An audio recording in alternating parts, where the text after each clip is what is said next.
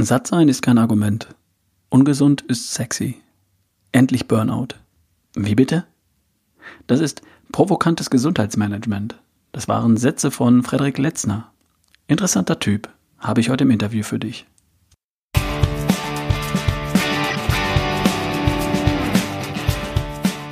Hi, hier ist wieder dein Ralf Bohlmann von Erschaffe die beste Version von dir. Herzlich willkommen zur Podcast-Folge Nummer 121. Viel Spaß dabei!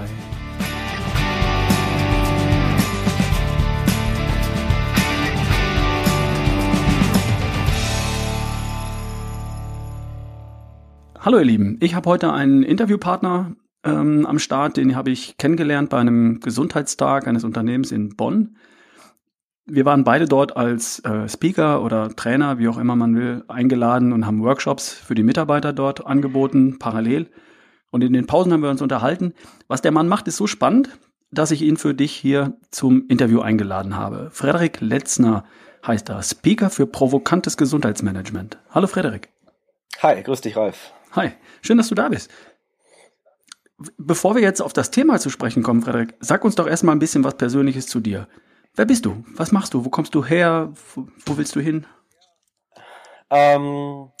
Ich bin aus Nordrhein-Westfalen, also sprich auch aus Bonn, komme ursprünglich aus Wuppertal und habe mich in meinem ganzen Leben sehr viel mit Sport, Ernährung und Co. auseinandergesetzt, aber eben auch aus verschiedenen Perspektiven. Also ich war früher selber stark übergewichtig. Mhm. Habe so emotionales Essen betrieben, obwohl meine Eltern beide auch Lebensmittelwissenschaften studiert haben und so weiter und so fort. Mhm. Und im Laufe meines Lebens habe ich mich dementsprechend immer mehr für das Thema Ernährung und Sport und auch des Glücklichseins damit auseinandergesetzt und verschiedene Eindrücke gewinnen können. Und das mache ich heute. Das heißt, ich sensibilisiere so ein bisschen in verschiedene Richtungen, was ich selber erfahren durfte in verschiedenen Extremen. Das heißt, so das, was meine Podcast-Hörer interessiert oder warum sie mir zuhören, da geht's ja um die Idee von der besten Version von dir. Also sowas hast du auch irgendwann im Leben mal gehabt. Du hattest eine Situation, wo du gesagt hast, gefällt mir nicht 100%ig und hast da was verändert und dich im Zuge der ganzen Geschichte mit dem ganzen Thema auseinandergesetzt, da weiter geforscht. Also recht ähnlich zu mir. Mir ging's ja auch nicht anders. Okay, ja. Also doch geht auf jeden Fall in die Richtung, dass ich Unzufriedenheit, glaube ich, immer im Leben mehr oder weniger gerne eine Rolle spielt. Also wir haben ja immer Phasen, wo es uns gut und schlecht geht. Und Selbstzweifel ist da manchmal auch durchaus sinnvoll, um was zu verändern. Und ich glaube auch, dass wir beide auf jeden Fall auch einfach unsere Interessenlage, die kommt ja irgendwo her. Ja, na klar. Ne, insofern, ich glaube, es kommt nicht von ungefähr, dass man sich intensiv mit dem Thema Gesundheit und Wohlbefinden auseinandersetzt. Und manchmal gehört auch ein bisschen Leidensdruck dazu. Insofern sind wir heute da, wo wir sind. Ja, genau. Was hast du denn für eine Ausbildung? Was hast du für einen Background beruflicher Art? Ich habe ursprünglich, nachdem ich halt ganz viel selber Sport gemacht habe und so weiter und auch meinen Zivildienst schon im Sportverein gemacht habe, habe ich Ernährungswissenschaften studiert in Bonn. Mhm. Also bis zum Ende Master in Humanernährung gemacht und parallel angefangen, Trainerlizenzen zu machen, auch in dem Fitnessstudio oder in dem Sportverein, wo ich vorher schon gearbeitet habe, im Zivildienst, da weiter Trainerlizenzen gemacht und eine B-Lizenz gemacht an der Uni noch und dann eine A-Lizenz gemacht, als Personal Trainer gearbeitet und in diese Ernährungsthematik halt immer weiter reingestiegen. Und dann irgendwann halt erkannt, auch für mich selber, als ich eine Ernährungsberatung gemacht habe, auch mit Krankenkassenzulassung und Co., dass das Wissen eben häufig gar nicht so die große Relevanz hat. Dass viele Menschen eben tatsächlich eine Umsetzungsthematik haben, weil machst du die Erfahrung, selbst wenn ich irgendwie in eine Grundschule gehe, die meisten Kinder wissen schon, was gesund ist und was nicht. Ganz intuitiv. Gebe ich dir absolut recht. Ich hab bei mir in meinem Podcast mal die Story erzählt, meine Frau war mit meiner Tochter, die ist jetzt 6, im Zoo und hat meine Frau gefragt, kann ich ein Stück Schokolade haben? Und meine Frau hat zurückgefragt, schau mal den Tiger da, würdest du dem Schokolade geben? Und die Antwort meiner kleinen Tochter, damals noch 5, war, nein, auf keinen Fall, davon wird er krank. Das heißt, die Kinder wissen, was gut ist und was nicht. Die Kinder wissen, dass man einen Tiger bitte artgerecht ernährt. Also das Wissen ist bei Kleinen schon da. Das ist nicht das Thema, das sage ich auch immer. Richtig. Und ich bemerke, ein paar Grundsätze, die ich halt immer sage, wir Menschen sind gar nicht so rational, wie wir immer glauben. Wir sind sehr emotional gesteuerte Wesen. Und insofern ist auch in der Ernährungsberatung irgendwann klar geworden, die meisten Klienten wissen ganz genau, was sie tun wollen würden, haben halt diese Umsetzungsproblematik. Und dann habe ich eben angefangen, in meiner eigenen Ausbildung mich immer mehr in die Richtung Psychologie zu entwickeln. Also Heilpraktiker, Psychotherapie, Ausbildung und jetzt eben auch an der Universität in Fulda mit dem Thema Ernährungspsychologie, Gesundheitspsychologie. Und das ist jetzt eigentlich mein Schwerpunkt, dass ich immer mehr diese Thematik der Psychologie hinter dem Gesundheitsverhalten mir anschaue. Mhm. Das heißt, du hast einen breiten Background im Bereich Humanernährung, da kennst du dich aus, du hast die ganzen Zertis als Trainer, als jemand, der Ernährungsberatung macht, und du hast dich dann irgendwann spezialisiert auf das Thema Psychologie, was ja, da gebe ich dir vollkommen recht, ein ganz zentrales ist, weil es geht nicht um das Wissen, sondern es geht darum, ich sage immer, Gott vergib ihnen, denn sie tun nicht, was sie wissen. Das Verhalten, ja. Das ist ein ganz anderes Thema. Bevor wir jetzt zu deiner Arbeit konkret kommen, das finde ich natürlich super spannend, interessiert mich total. Noch eine andere Frage, was willst du denn mit deiner Arbeit heute erreichen? Was ist das? Das ist deine Message, dein Why, deine Botschaft, oder wo willst du hin? Was willst du anders machen als andere? Oder warum willst du Dinge anders machen als andere? Ein Kernthema ist das Thema Zufriedenheit oder auch zufrieden zu sein mit dem, was gerade ist. Sich erlauben zu können, zufrieden zu sein, auch wenn es gerade noch nicht so ist, wie man es gerne hätte. Weil ich beobachte, dass viele Menschen frustriert sind, aber auch sehr perfektionistisch sind. Und daraus resultiert auch häufig ein großer chronischer Stress und die gesamte Thematik von chronisch bedingten Stresserscheinungen, Depressionen, psychosomatischen Beschwerden und auch durchaus Suchtverhalten, resultiert halt auch aus einem gewissen Perfektionismus. Und so ein bisschen auch mal auf die Bremse treten zu können und das Leben genießen zu können, geduldig zu sein, sich selber mal eine Pause zu gönnen oder sich auch mal erlauben können, glücklich zu sein, das sind so ganz zentrale Themen. Passt gut zu mir, weil was ich den Leuten immer sage, oder worum es mir geht in meiner Arbeit, ich möchte, dass Menschen sich 100% wohlfühlen in ihrem Körper. Einfach nur wohlfühlen. Es geht nicht darum, immer einem Ideal hinterher zu rennen und schöner, schneller, weiter, mehr Sixpack, keine Ahnung, schlankere Figur, kleinere Zahl auf der Waage, sondern im Endeffekt möchte ich, dass Leute sich im Spiegel betrachten und sagen, ja, mir gefällt, was ich sehe. Fertig. Job erledigt. Nicht mehr, nicht weniger, ne? Ich finde es auch gut, dass du genau diesen Aspekt noch mit drin hast. Also dieses, ich schaue in den Spiegel und ich bin erstmal zufrieden mit dem, was gerade da ist. Weil das, was ich auch häufig beobachte, gerade in diesem Bereich Sport und Motivation, so nach dem Motto, diese Aussage, ja, sei niemals zufrieden mit dem, was gerade ist und so weiter. Also wenn ich diesen Satz nach vorne hin prophezeie, dann kann ich niemals glücklich werden. So, und das ist so, gucke ich auch immer ganz gerne so ein bisschen kritischer hinter die Kulisse und schaue mir mal so an, ja, was steckt da eigentlich hinter? Mhm. Das kenne ich auch, das Wording in manchen Sportbereichen zum Beispiel. Ich kenne das auch im CrossFit, da heißt es dann no pain, no gain. Ne? Also wenn du dich nicht quälst, dann wirst du, ne? Oder in der Muckibude oder in vielen anderen Bereichen, da heißt es, du musst dich schinden, du musst dich quälen, musst du nicht. In meiner Welt musst du nicht. Ne? Ja, du darfst mit Spaß und Freude ja, Ziele erreichen und die dürfen gerne hochgesteckt sein. Ich bin viele Marathons gelaufen und habe das aber nie als Quälerei empfunden und auch nie so betrieben. Ich bin über 20 Jahre 10 Marathons gelaufen, also nicht 3 im Jahr, sondern immer ganz entspannt. Ich habe mir ein Ziel gesetzt, eine bestimmte Zeit, habe mich darauf vorbereitet, habe es gemacht, habe mich super wohl gefühlt.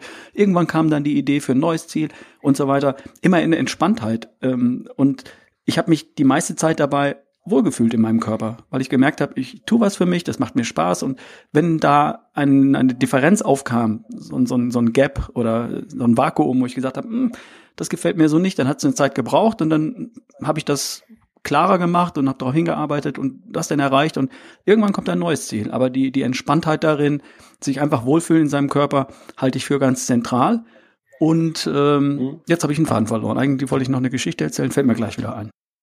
Dieses Selbstliebe-Thema, ne? Ich habe einen amerikanischen Satz gehört, den finde ich total spannend in dem Zusammenhang. Und der hieß, you can't fix a body you hate.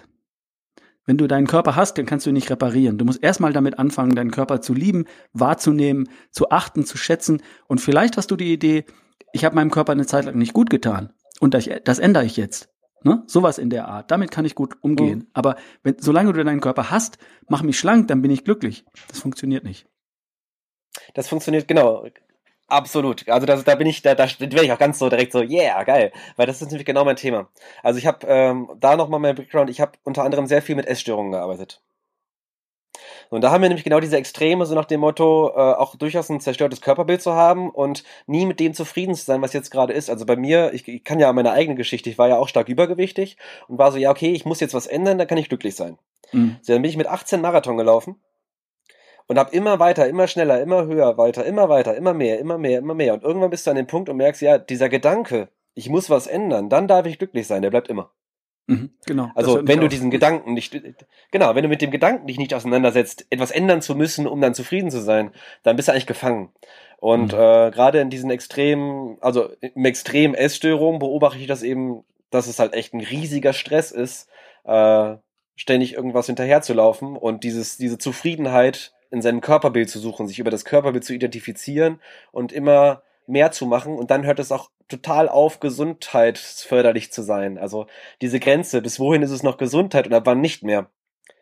Die ist ganz häufig auch in unserer Gesellschaft total verzogen, weil kaum noch jemand geht ins Fitnessstudio wegen Gesundheit, weil Bizepstraining, Bauch, Beine, Po und Co., das sind ja alles Ästhetikthemen. So nach dem Motto, wenn ich schöner bin, dann darf ich endlich mir selbst erlauben, glücklich zu sein. Aber ich hatte in den letzten Jahren hatte ich kaum jemanden, der wegen Gesundheit zu mir gekommen ist. Das war immer dieses Selbstwertthema dahinter.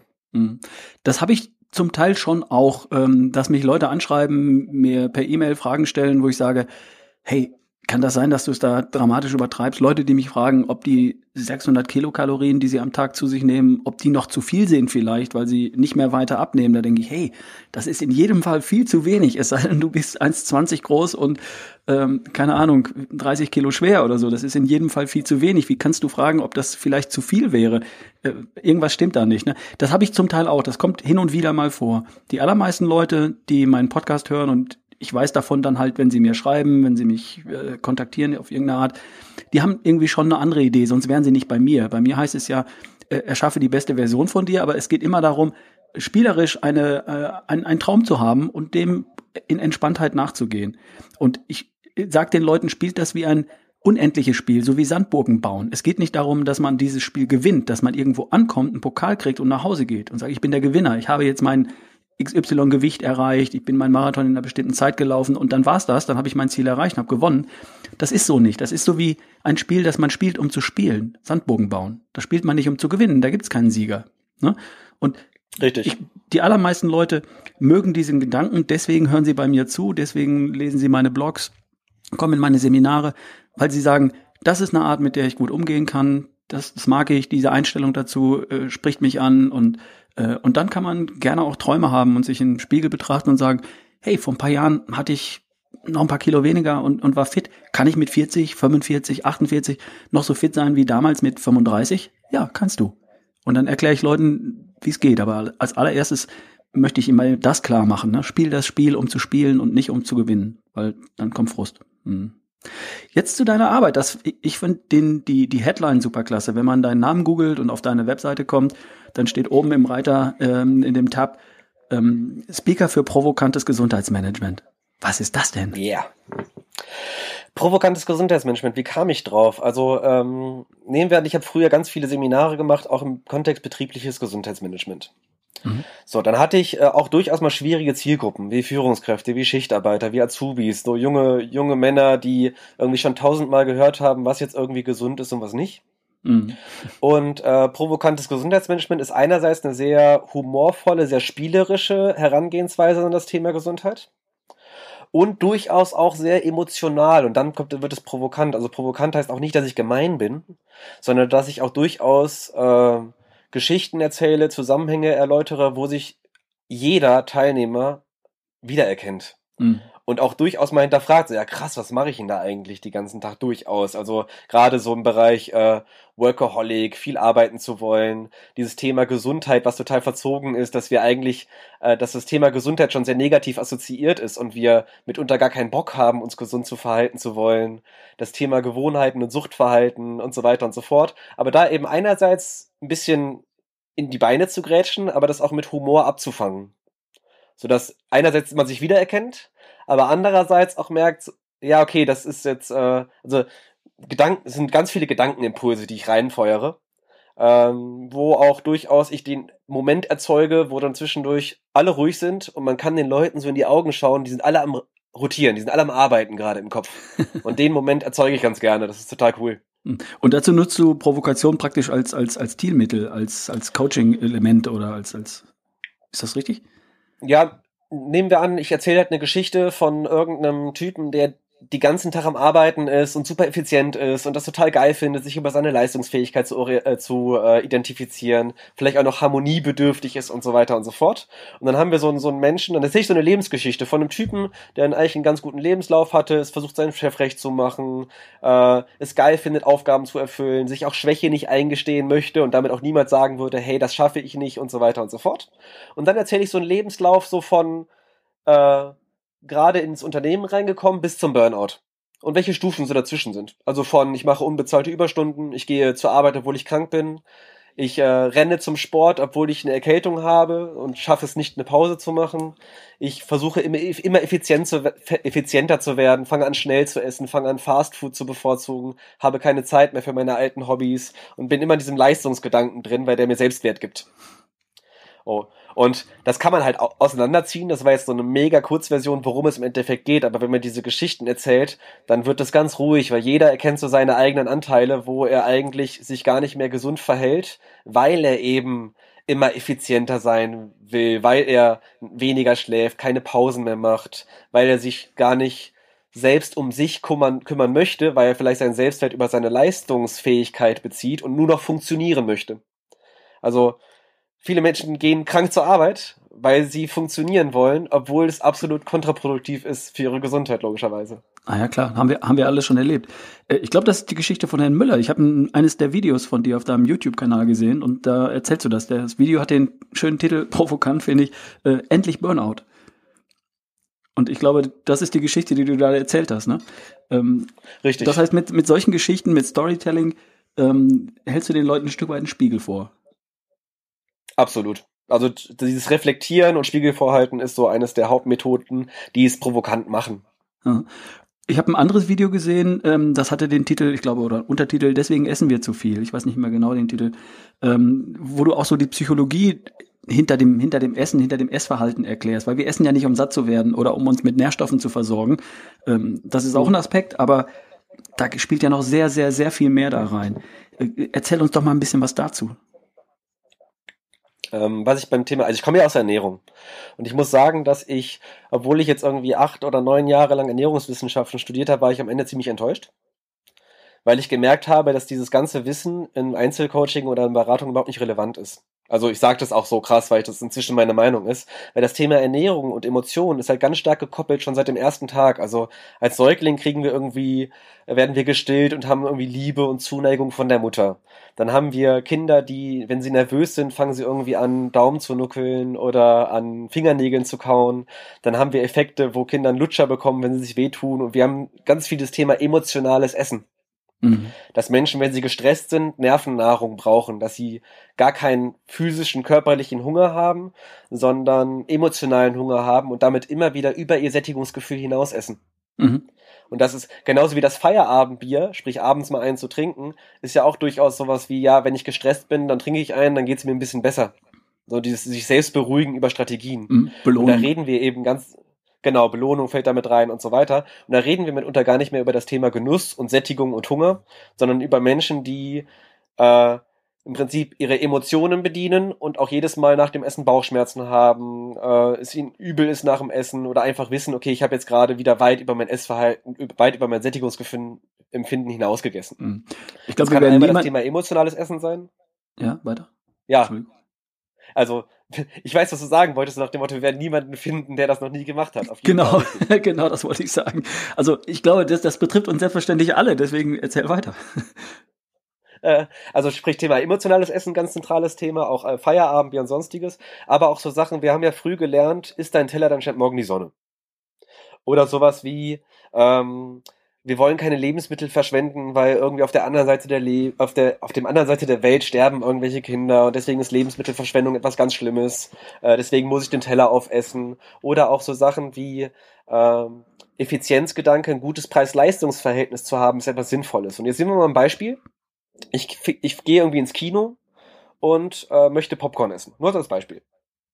Dann sehe ich erstmal, okay, die Jumbo-Packung ist irgendwie nur €1 teurer als die Medium-Packung, also werde ich erstmal tendenziell im Effizienzgedanken sagen, okay, das ist jetzt ein besseres Preis-Leistungs-Verhältnis. Also kaufe ich mir vielleicht eher die Jumbo-Packung, weil es effizienter. Ja. Und dann habe ich diese Jumbo-Packung und dann ist sie nur noch halb voll. Eigentlich habe ich gar keinen Hunger mehr, aber wegschmeißen ist auch irgendwie doof, ist ja Lebensmittelverschwendung. Und wenn ich es jetzt irgendwie mitnehme, dann ist es irgendwann kalt und schmeckt auch nicht mehr. Also esse ich es doch noch. Ja, klar, das passiert also uns allen und ständig. Wir werden ja auch dahin getrimmt.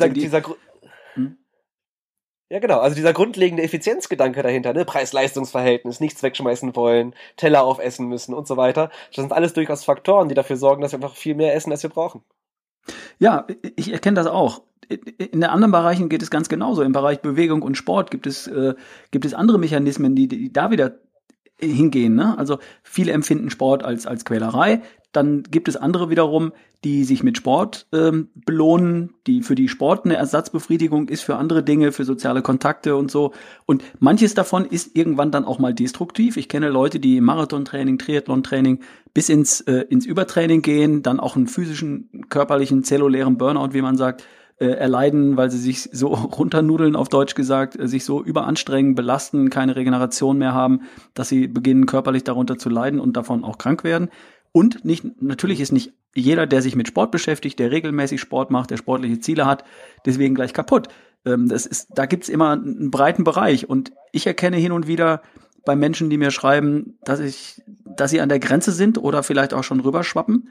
Und ich erkenne andere am anderen Spektrum, die sich an Sport noch nicht rantrauen, weil sie eben eine andere Motivation haben, wie sie zum Beispiel limitierende Glaubenssätze mit sich rumtragen, die da heißen, ich war noch nie so gut in Sport wie mein Bruder, ich werde nie so schnell rennen können wie mein Freund Axel oder sonst irgendwas. Ich war schon immer das Pummelchen in der Familie. Ich wurde beim Sport immer gehänselt und wenn es darum ging, Mannschaften zu wählen, war ich immer der Letzte, der ausgewählt wurde.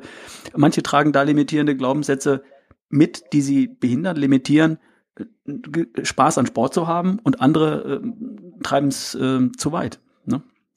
Ja, absolut. Was mich bei solchen Geschichten immer interessiert ist, was ist die Lösung? Wie kann man Leuten da, die feststellen, okay, ich habe einen großen Bestandteil emotionales Essen, wenn Essen spielt für mich nicht nur auf der Ernährungsgeschichte, sondern ich stelle gerade fest, wenn ich das höre, wenn ich die Stories von Frederik höre, ich erkenne mich da wieder, bei mir ist Essen eine emotionale Geschichte, hat was mit Belohnung zu tun, Glaubenssätze wie Essen wirft man nicht weg, sorgen dafür, dass ich immer den Teller aufesse, statt das Zeug direkt ins Klo zu schmeißen, geht's erst durch mich durch ins Klo und macht mich krank und fett möglicherweise. Was kann man für Hilfe anbieten?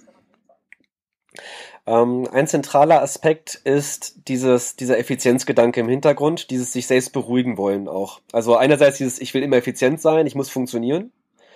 Oder ich bin sehr perfektionistisch, das heißt, ich bin habe so ein bisschen Dauerstress und diesen Stress will ich mitunter auch beruhigen über meine Verhaltensweisen wie Feierabend, Bier, Zigarette rauchen, extremes Sport treiben oder eben auch emotionales Essen. So, das ist so diese Grundthematik. Wenn also dieser Effizienzthematik problematisch ist, dieses, okay, ich muss immer funktionieren, dann finde ich es ganz spannend, mal auszuprobieren, was passiert denn eigentlich, wenn du mal bewusst ineffizient bist, sprich mal gar nichts machst. Weil es gibt ja ganz häufig Menschen, die sagen, ja, ich habe schon alles probiert und so weiter und so fort und die sind total, also auch jemand, der übergewichtig ist, der hat sich schon über Jahrzehnte lang mitunter mit dem Thema Ernährung intensivst auseinandergesetzt und schon irgendwie alle Dinge ausprobiert. Das, was aber ganz häufig ein ganz großer Schlüssel ist auch mal Ruhe aushalten zu können, weil gerade die Menschen, die nicht in der Lage sind, sich mal hinzusetzen und ruhig zu sein, zu atmen, sich selber zu spüren und sonstiges, sind genau diejenigen, die häufig anfällig sind für psychosomatische Beschwerden, aber eben auch für so Sachen wie emotionales Essen, Feierabend, Bier, extremes Arbeiten, extremes Sporttreiben und Co. Also sowas wie Meditation sind Übungen, die gerade so einem Menschen wie Herr Müller, der sehr auf Effizienz getrimmt ist, super schwer fällt, weil sobald er sich hinsetzt und nichts tut, kommen so Gedankenmuster hoch wie, das darfst du nicht, du musst funktionieren, das ist jetzt gerade vertane Zeit, steh auf, du hast noch so viele Sachen zu tun und so weiter. Das heißt, es wird sich gar nicht erlaubt, mal ruhig zu sein. Da kommt auch ganz großer Stress auf, wenn man mal irgendwie im Stau steht oder irgendwie an der Warteschlange steht, weil das ja alles vertane Zeit ist. Mhm. Ja klar, kenne ich von vielen. Genau. Und da, deswegen auch, gerade wenn Menschen abends nach Hause kommen und zur Ruhe kommen, also nehmen wir an, ich habe den ganzen Tag gearbeitet Und normalerweise auch im Laufe des Tages, wo ich arbeite, habe ich gar nicht so viel Hunger, weil ich bin ja mit der Arbeit dabei, mich von mir selbst abzulenken. Mhm. Jetzt haben wir aber so Effekte, dass wir gerade nach 18 Uhr anfangen, über 50% der Gesamtenergie über Nahrung zuzuführen. Das heißt, gerade wenn wir abends zur Ruhe kommen, wenn wir eigentlich nichts mehr zu tun haben, fangen wir häufig an mit unserem Kompensationsverhalten, dass wir Ruhe nicht aushalten, weil Langeweile ist ein Stressfaktor, weil ist ja nicht effizient. Und dann fangen wir an zu saufen, zu rauchen, zu essen oder fressen wirklich ins Extrem oder eben dann noch zu snacken, Fernsehen zu schauen. Das heißt, diese ganzen ungesunden, in Anführungszeichen, Gewohnheiten kommen eben häufig abends, wenn man zur Ruhe kommt, weil man diese Ruhe mitunter gar nicht aushält. Finde ich ein super spannender Aspekt, da bin ich so noch gar nicht drauf gekommen. Einfach den Leuten mal klarzumachen, lern doch mal wieder Ruhe auszuhalten und dich nicht ständig zu beschäftigen, entweder mit der Arbeit, die du gerade tust, dann geht das, aber wenn du keine Arbeit hast in der Kantine, dann musst du die ganze Zeit was in dich reinschaufeln oder essen, rauchen, Süßigkeiten, Chips, was auch immer da kommt. Hat was damit zu tun, ja, kenn ich in mir auch, dass manchmal so eine innere Unruhe da ist und dann geht man halt nochmal zum Kühlschrank oder in die Küche oder guckt hier nochmal oder nimmt sich nochmal einen Apfel, einfach weil sonst würde man ja nichts tun und das ist komisch, fühlt sich seltsam an. Ja. Genau, das Nichtstun ist meistens so, das wäre so das Nonplusultra, aber es fängt ja schon dabei an, dass ich sage, okay, iss mal was, aber iss nur und mach nichts nebenbei. Also nehmen wir so das Beispiel, ganz, ganz simples Beispiel. Wir haben jemanden, der ganz gerne abends vom Fernseher Chips isst. Mhm. So, sag dem mal, mach mal den Fernseher aus, setz dich in die Küche und isst die Chips. Ja. Funktioniert nicht. Der kommt sich total blöd. Das funktioniert nicht. Das funktioniert wirklich nicht, weil das ist so ein Automatismus, der nebenbei läuft. Das ist quasi ein Autopilot. Wenn du demjenigen sagst, mach's mal bewusst, dann wird unangenehm, weil das ist so, das ist auch vertane Zeit. Neben dem Fernsehschauen, das ist simpel, genauso wie Multitasking, sprich auch bewusst essen ist gar nicht einfach, weil wir ganz häufig schon anfangen, währenddessen Auto zu fahren oder währenddessen über die Arbeit zu sprechen und so weiter und so fort. Aber einfach mal eine Sache zu tun, ist schon so unangenehm, weil es nicht effizient ist, dass es uns total schwerfällt. Ich adressiere diesen Punkt ja auch, weil bei mir geht es immer um 5 Lebensbereiche, die für die beste Version von dir, wie auch immer die aussieht und was auch immer das bedeutet, entscheidend sind. Der erste ist Ernährung, weil das hat auch jeder sofort auf dem Schirm. Der zweite ist Bewegung und Sport, hat auch jeder auf dem Schirm. Ja, wenn ich meine Muskeln erhalten will, dann darf ich sie hin und wieder benutzen und so weiter und so fort. Der dritte Punkt ist Entspannung und Stressmanagement. Und ich kenne eine Menge Leute, die ihre gesundheitlichen, ihre ästhetischen Ziele, ihre Gewichtsziele von mir aus und ihre Fitness und ich kann alles, was ich tun können möchte, Ziele nicht erreichen, weil sie freaked out sind, weil sie zwar ein Top-Ernährungsprogramm durchziehen, wirklich so genau wie sie ihre Jobs machen, machen sie auch ihre Ernährung. Manche haben ein Top-Sportprogramm, die gehen ins Fitnessstudio plus Yoga, plus im Sommer Radfahren und dies und das. Ne? Aber was sie nicht drauf haben ist, dass sie einfach mal entspannen, dass sie auf Anspannung Entspannung folgen lassen, dass sie Entspannung mal aushalten. Das ist bei mir der dritte Punkt. Und dann kommt Sport und dann kommt auch die Art, wie ich denke, also positiv oder negativ, zielorientiert, Träume, Visionen und Ziele oder Ängste, Sorgen und Nöte, das ist so der 5. Punkt. Und der 3., der zentrale in der Mitte, das ist eben Entspannung und Stressmanagement. Und ein Element, was ich abfrage, wenn ich versuche herauszukriegen, wo was zu holen ist oder wo Leute Potenzial haben, ist, ich frage sie, kannst du auf Knopfdruck entspannen? Kannst du überhaupt entspannen? Hast du das mal geübt? Hast du ein Tool? Hast du eine Methode? Hast du irgendetwas, was dich maximal entspannt? Und dann höre ich oft, nö, wüsste ich jetzt nicht. Aber ist ja auch logisch.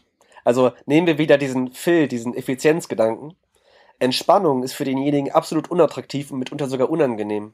Weil dann kommen genau diese Gedanken hoch, das ist gerade vertane Zeit. Was glaubst du, warum so Entspannungskurse und auch Gesundheitsseminare und Sonstiges auch im betrieblichen Kontext so selten wahrgenommen werden? Weil in dem Moment, wo ich sage, ich habe Besseres zu tun, zeige ich nach außen hin Leistungsbereitschaft. In dem Moment, wo ich sage, ich habe Stress, zeige ich nach außen hin, ich bin leistungsstark, ich bin leistungsfähig. In dem Moment, wo ich sage, ja, ich gehe jetzt mal zum Entspannungskurs, dann wird der Vorgesetzte schon sagen, ja, der hat gerade keine Aufgabe, dem müssen wir eine Aufgabe geben. Also, ja, natürlich. Ja, also das Thema Gesundheit und Entspannung ist absolut unsexy in dem Moment, wo ich so in diesem Leistungsdenken drin bin, weil dann ist Nichtstun eben unangenehm und unattraktiv und dann ist es halt geil, wenn ich wenig schlafe, weil schlafen kann ich, wenn ich alt bin. Entspannung, nein, danke, ich entspanne mich beim Rotwein und so weiter und so fort. Also diese ganzen Sprüche, so nach dem Motto, geh mich weg mit dem Thema Gesundheit, geh mir nicht auf den Sack, ja, das ist ja genau dieser Leistungsgedanke, der einen daran hindert, auf sich selbst mal zu hören und in die Ruhe zu gehen und mal zu genießen, geduldig zu sein, genügsam zu sein oder gelassen zu sein.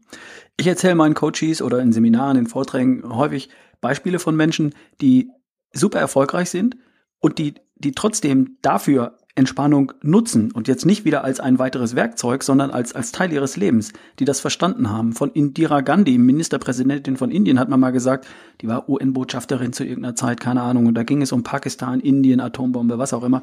Wir haben so schwierige und wichtige Verhandlungen heute. Ich muss heute doppelt so viel meditieren wie sonst. Also in einer Situation, wo sie super durchgetaktet war, hat sie gesagt, oh, heute ist extrem wichtig, heute geht es um das Wohl unserer Völker, heute muss ich doppelt so viel meditieren wie sonst. Wow, das ist mein Statement, ne? Ja. Ich sage auch immer ganz gerne, gerade so in diesem asiatischen Raum, dann nehmen wir mal so Kung Fu und Ninjas und keine Ahnung was, Samurai. Also wir haben ja durchaus auch Beispiele in Extremsportarten, wo das Thema innere Ruhe und Meditation ein ganz zentraler Aspekt ist, weil es ohne nicht funktioniert, langfristig leistungsfähig zu sein. Mhm.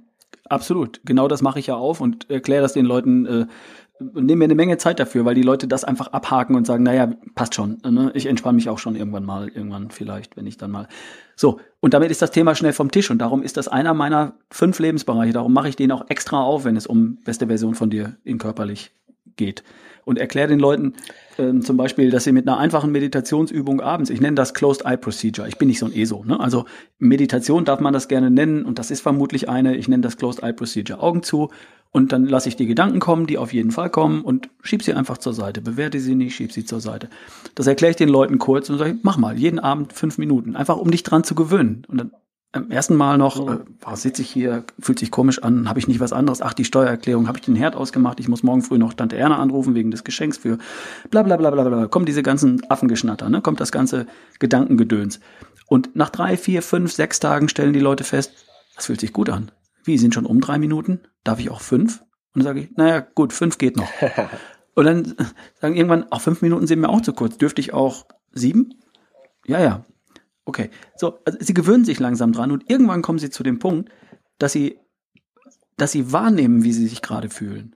Dass sie auch tagsüber wahrnehmen, dass sie gerade gestresst sind. Dass sie wahrnehmen, dass sie gerade freaked out sind und dann sagen, okay, ich bin gerade freaked out, was mache ich denn jetzt? Ich beruhige mich mal, ich entspanne mich mal. Verzuppen sich aufs Klo, machen die Tür zu, machen die Augen zu und schieben die Gedanken mal so 3 Minuten lang einfach zur Seite. Und dann, wenn die 3 Minuten um sind, dann kommt der richtige Gedanke zur richtigen Zeit, dann kommt die gute Entscheidung, die richtige Entscheidung und nicht die ad hoc, schnell und wie machen wir das, ja, machen wir so oder machen wir so, zack, zack, zack.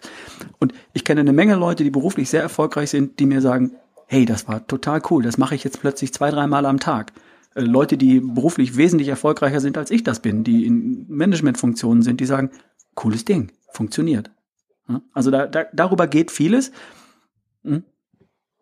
Und im Endeffekt ist es ja genau das, es ist ja Meditation, es ist ja auch ein esoterischer Gedanke, sich mit seiner Innenwelt auseinanderzusetzen, nur ich stimme dir komplett zu, die Begrifflichkeiten Meditation, Entspannung, Achtsamkeit, Esoterik sind halt negativ assoziiert, gerade dann, wenn ich diese Effizienzthematik auch liebe. Das heißt, unsere Aufgabe ist es ja eigentlich, das Thema Achtsamkeit, Meditation attraktiv zu verkaufen für jemanden, der normalerweise Multitasking liebt. Mhm. Ja, genau. Aber es ist total, ne, genau. Also das ist eigentlich unsere Aufgabe, da sehe ich unsere Aufgabe, um genau da zu sensibilisieren, hey, denk mal drüber nach, was deine eigenen Glaubenssätze sind und was du über das Thema Meditation denkst, weil je mehr du sagst, ja, okay, das ist absolut nichts für mich und ich halte das gar nicht aus, ich muss dann aufstehen und gehen und so weiter und so fort. Wenn ich mir die Leute rauspicke nach einem Seminar, das sind am Ende genau diejenigen, die entweder psychosomatische Beschwerden haben, sowas wie Migräne, Reizdarmsyndrom, Bandscheiben, Schlafstörungen, Zwangsstörungen, Essstörungen und Co. Oder eben die Menschen, die wirklich in Gewohnheiten drinstecken, starkes Übergewicht haben, starkes Untergewicht haben, im Alkoholexzess sind oder rauchen oder sonstige Sachen oder Workaholic sind und die ganze Zeit nur am Arbeiten sind oder auch schon morgens um 5 Uhr aufstehen und erstmal rennen gehen, weil sie es brauchen und es nicht aushalten, es mal sein zu lassen. Also da sind wir schon sehr schnell in diesen Suchtdingen drin. Mhm, genau. Gerade für diese Leute im Businessumfeld, die sich für wichtig halten und natürlich auch wichtig sind und super kompetent, dafür habe ich, den verkaufe ich das als Closed Eye Procedure, so wie ein Werkzeug in ihrem Werkzeugkoffer, mit dem sie dann Top-Leistung erbringen. Dann schlucken die das viel eher, als wenn ich sage, mach mal eine Achtsamkeitsübung, mach mal eine Entspannungsübung, mach mal eine Meditation. Das ist was für die Frau, die zu Hause sitzt, die hat ja Zeit, die kann dann zum Yoga gehen oder so, ne? Aber der Manager, der macht eine Closed Eye Procedure vielleicht. mit dem Hintergedanken, dann werde ich noch effizienter. Wenn er es dann wenigstens tut, ist es mir drecksegal, wie er es nennt und mit welchem Gedanken er da dran geht. Aber die Leute beginnen dann, wachsam zu sein, aufmerksam zu sein und dann auch in ihr eigenes Verhalten hineinzufühlen und im entspannten Zustand dann mal zu sagen, ich brauche das jetzt nicht, ich brauche jetzt nicht den Sundowner. Ich kannte jemanden, der hat mir gesagt, dass er jeden Abend nach der Arbeit, wenn er zu Hause ist, einen Sundowner braucht, also so ein Getränk zum Runterkommen, ne? So ein Gin oder irgendwie sowas. Und dann habe ich gesagt, okay, pass auf, kannst du haben, mach, wenn du willst, aber tu mir einen Gefallen, mach vorher eine Sache, verzupp dich aufs Klo, du musst ja keiner mitkriegen, was du da machst, dann sieht's keiner und auch deine Frau nicht und so, und dann machst du mal 3 Minuten die Augen zu und die Gedanken, die da kommen, schiebst du zur Seite, und wenn du dann damit fertig bist und du brauchst den noch, dann trinkst ihn halt. Und dann hat er mir ein paar Tage später gesagt, habe ich seitdem nicht mehr gebraucht, weil mit dieser kleinen Meditation habe ich genau das erreicht, was ich vorher mit dem Sundowner, also mit dem Alkohol, erreicht habe. Ich habe meinen Affengeschnatter beruhigt, mein Gedankengewitter da oben mal ruhiger gestellt. Und dann war ich klar und dann war ich entspannt und dann konnte ich den Abend mit meiner Frau genießen und so weiter. Also das funktioniert auch. Das kann solche Dinge ersetzen und es ist plötzlich nicht mehr destruktiv, sondern konstruktiv. Und gibt ihm sogar die Chance, auch tagsüber Dinge wahrzunehmen und besser zu reagieren und sich selber besser einzuschätzen und seine Ziele zu erreichen und nicht gesteuert zu sein von Instinkten und von Gewohnheiten, die vielleicht destruktiv sind, sondern, Vera Biegenbiel hat das so schön gesagt, Gehirnbenutzer zu sein und nicht Gehirnbesitzer. Ja. Ne? Das kennst du sicher auch. Insofern, ich glaube, wir haben da einen ähnlichen Ansatz und was ich total cool finde, ist, dass du damit rausgehst und sagst, ich mache provokantes Gesundheitsmanagement. Das ist erstmal ein Aufreißer, wo die Leute sagen, interessiert mich. Ich habe so Texte, Titel gesehen wie ungesund ist sexy, endlich Burnout oder ähnliche Dinge. Finde ich total klasse. Und damit kannst du, glaube ich, Leute aufrütteln und aufwühlen und denen mal einen anderen Ansatz zur Gesundheit vermitteln und sie so offen machen, dass sie sagen, erzähl mehr, das interessiert mich jetzt. Jetzt habe ich es verstanden. Und da finde ich dann auch irgendwie eine Lösung. Finde ich cool. Schön, danke. Gut, dass ich vermitteln konnte, was ich mache. Ja, fand ich total spannend und hast du sicher. Aber jetzt für meine Zuhörer super wichtig, was machst du denn konkret? Das heißt, was bietest du an? Was sind deine Leistungen? Wie kommt man zu dir oder zu deinem Know-how und deiner Expertise? Also Einzelcoachings mache ich kaum noch. Inzwischen sind das wirklich Vorträge und Tagesseminare. Mhm. Wo ich quasi in Vortragsform von 20 Minuten bis 6 Stunden, je nachdem wie intensiv es sein soll und wie tief man in die Materie reingehen soll, ist es tatsächlich Spiegel vorhalten, sensibilisieren und für das Thema Achtsamkeit und Gesundheit eigentlich Werbung zu machen.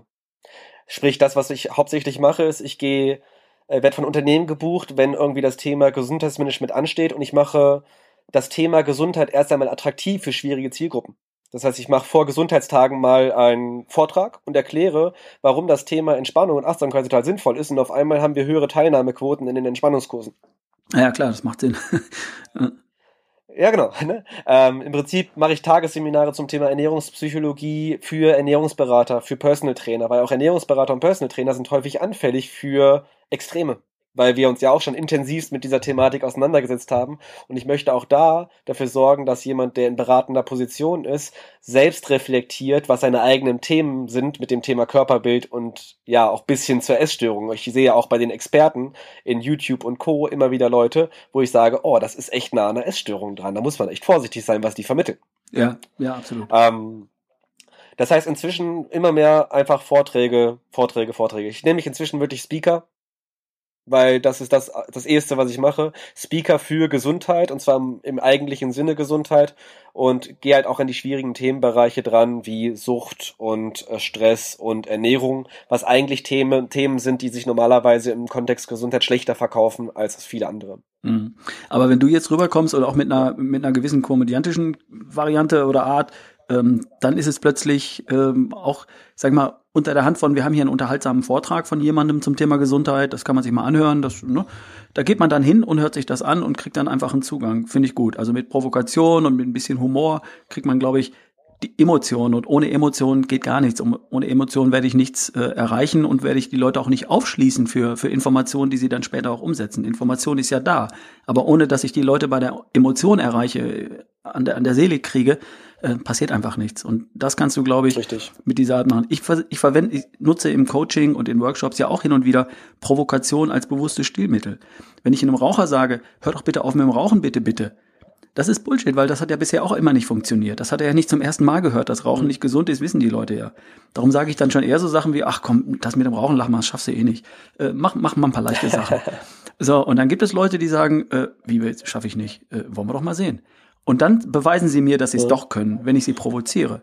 Also für Gegenbeispielsortierer, Leute, die immer alles anders machen als die anderen, für die ist das super. Denen sage ich, schaffst du eh nicht, lass mal. Ja? Ich sag ja sowas gerne wie, also bei Rauchen sage ich immer ganz gerne, ja, also es gibt ja so Raucherentwöhnungsseminare, wo tatsächlich auch bewusste Raucherpausen eingeplant sind und wo man dann auch wirklich sagen kann, so ja, schmeck mal so richtig rein, ja, also nimm mal richtig einen bewussten Zug und schmeck mal rein und versuch's mal so richtig zu genießen. Und auf einmal fällt den Rauchern auf, das schmeckt ja gar nicht, das ist ja richtig ekelhaft.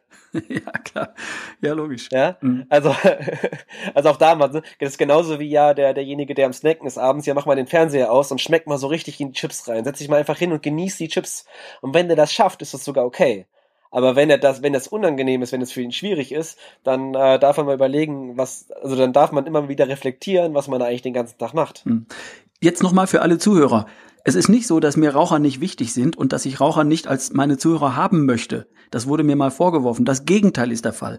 Falls du noch rauchst, dann bist du mir ganz besonders wichtig. Mir liegt was an dir, mir liegt was an deiner Gesundheit. Und ich benutze Provokation lediglich als Stilmittel, weil ich hoffe, dass ich dich damit erreiche, wenn ich dich mit guten Argumenten nicht erreiche. Ne? Also nicht abschalten, nicht kündigen. Ich mag dich, ich liebe dich, ich finde das total klasse, was du schon alles erreicht hast. Und wenn ich mal provokant rüberkomme, wie das gerade beschriebene, dann hat das einen Zweck, dann hat das einen Sinn. Und ich weiß, dass es funktioniert, zumindest bei dem einen oder anderen. Auch wenn ich das offen spiele. Ich spiele das sogar offen. Ich sage, ich provoziere dich jetzt und es funktioniert trotzdem. Ne? Also lieber Zuhörer, jetzt nicht abschalten, weil wir jetzt über Raucher gesprochen haben oder weil ich erklärt habe, wie ich das da manchmal mache. Sorry, Frederik, ich musste das jetzt mal loswerden, weil neulich habe ich mal das Thema Rauchen in dem Podcast kurz angesprochen. Und dafür wurde ich gescholten, sagt man das so? Dafür hat man mich geprügelt.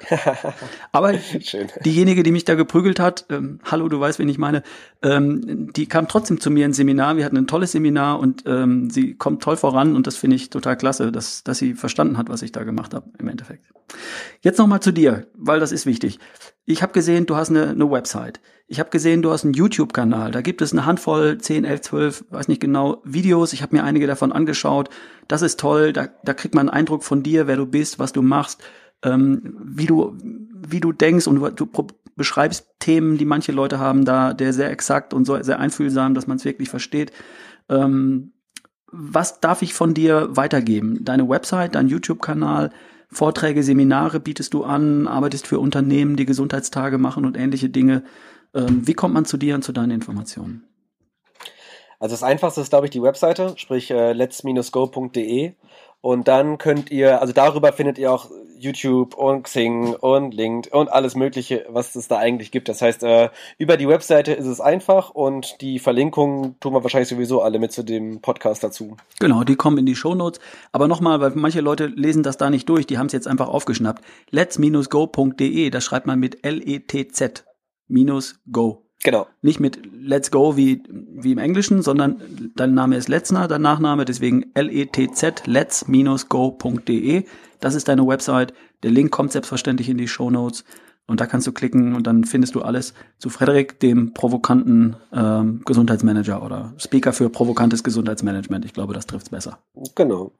Und wenn Fragen sind, natürlich jederzeit darf mir geschrieben werden, mich angerufen werden. Ich bin da sehr offen. Wenn man mich auf Messen sieht, ich bin auch nächstes Jahr auf der Corporate Health Convention in Stuttgart, gerne eingeladen, an dieser Stelle zu mir zu kommen, ins Gespräch zu gehen. Ich bin da ganz offen und auch ganz lieb und nett. Ja, klar. Ich habe ihn kennengelernt auf dieser Veranstaltung in Bonn. Kann ich bestätigen, ist ein netter Typ, ist ein cooler Typ. Wir haben uns gut verstanden, wir haben uns zusammen an so einem Stehtisch unterhalten und haben gleich connected. Und falls irgendjemand da jetzt nicht hinkommt, einfach über mir schreiben, dann stelle ich den Kontakt her. Gar kein Problem. Okay, Frederik, ich danke dir ganz herzlich, dass du bei uns im Podcast als Gast dabei warst, dass du uns erzählt hast, was provokantes Gesundheitsmanagement bedeutet, wie du die Sachen siehst und wie du arbeitest. Und ja, vielen Dank dafür. Vielen Dank. Das war mein Interview mit Frederik Letzner. Das Interview wurde am Nachmittag aufgezeichnet, heißt es doch immer. Ich hoffe, es hat dir gefallen. Wir hören uns auf jeden Fall beim nächsten Mal. Alles Liebe, dein Ralf Bohlmann.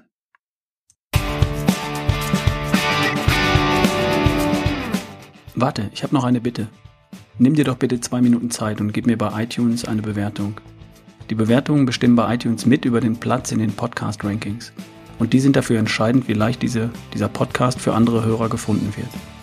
Mit der Bewertung hilfst du also auch anderen Menschen, das hier zu finden. Und du unterstützt natürlich auch mich. Ich weiß, dass die meisten Hörer sich diese Mühe nicht machen. Aber vielleicht bist du hier bereit, mich zu unterstützen. Dafür auf diesem Wege schon mal herzlichen Dank. Bis bald.